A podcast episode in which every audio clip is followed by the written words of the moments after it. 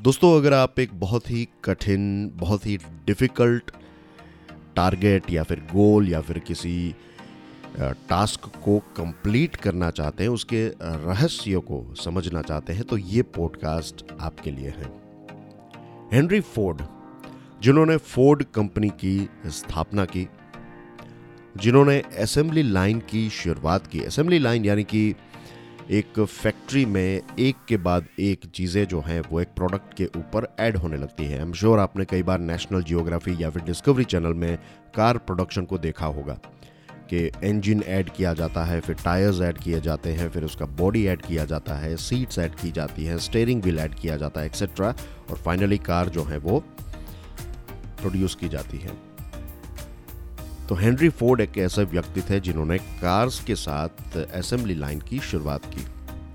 अगर assembly line को देखें और फाइनल प्रोडक्ट जो कार को देखें तो आपको लगेगा कि कितनी सारी चीज़ें आपको ऐड करनी पड़ती हैं और उसके बाद एक कार बनती है। बहुत एक डिफ़िकल्ट या फिर एक इम्पॉसिबल चीज़ लगती है, लेकिन अगर हम चीज़ों को छोटे छोटे टुकड़ों में डिवाइड कर दें तो कोई भी काम जो है वो डिफ़िकल्ट नहीं रहता है। हेनरी फोर्ड का ये quote nothing is particularly hard if you divide it into small jobs कोई भी डिफ़िकल्ट चीज़ डिफ़िकल्ट नहीं रहती है अगर आप उस बड़ी चीज़ को छोटे छोटे टुकड़ों में डिवाइड कर दे तो।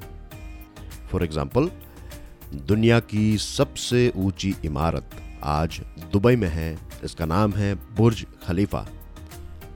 क्या बुर्ज खलीफा एक दिन में बन गई थी? No no. क्या बुर्ज खलीफा को एक साथ बनाया गया था? द आंसर इज़ नो एक के बाद एक एक एक ईंट रखी गई, एक एक चीज़ें धीरे धीरे ऐड होती गई। और देखते ही देखते कुछ सालों के अंदर बुर्ज खलीफा बन गई। दुनिया का सबसे बड़ा शहर, टोक्यो सिटी, क्या वो एक दिन में बना था? No no. धीरे धीरे धीरे करके सिटी जो है वो बड़ा होता गया। अगर आपको माउंट एवरेस्ट के शिखर तक पहुँचना है तो क्या आप एक छलांग से वहाँ पर पहुँच पाएँगे? नो माउंट एवरेस्ट के शिखर तक पहुँचने का जो रास्ता है, वो एक एक स्टेप्स में है। अतुल करवाल साहब एक आईपीएस ऑफिसर हैं, जिन्होंने थिंक एवरेस्ट नाम की किताब लिखी है। अगर आप उस किताब को पढ़ेंगे then you will find the only secret जो सबसे बड़ा सीक्रेट है माउंट एवरेस्ट चढ़ने का, वो यही है कि आप एक एक स्टेप के ऊपर कंसंट्रेट करें एक एक कदम उठाते जाएँ और धीरे धीरे आप शिखर तक पहुँच पाएँगे या फिर पहुँच जाएँगे। तो अगर आपके भी जीवन में आपने कोई ऐसे कठिन लक्ष्य रखे हैं, कोई ऐसी डिफ़िकल्ट टास्क आप कर रहे हैं तो याद रखिए हेनरी फोर्ड का ये कोट कि nothing is particularly hard if you divide it into small jobs.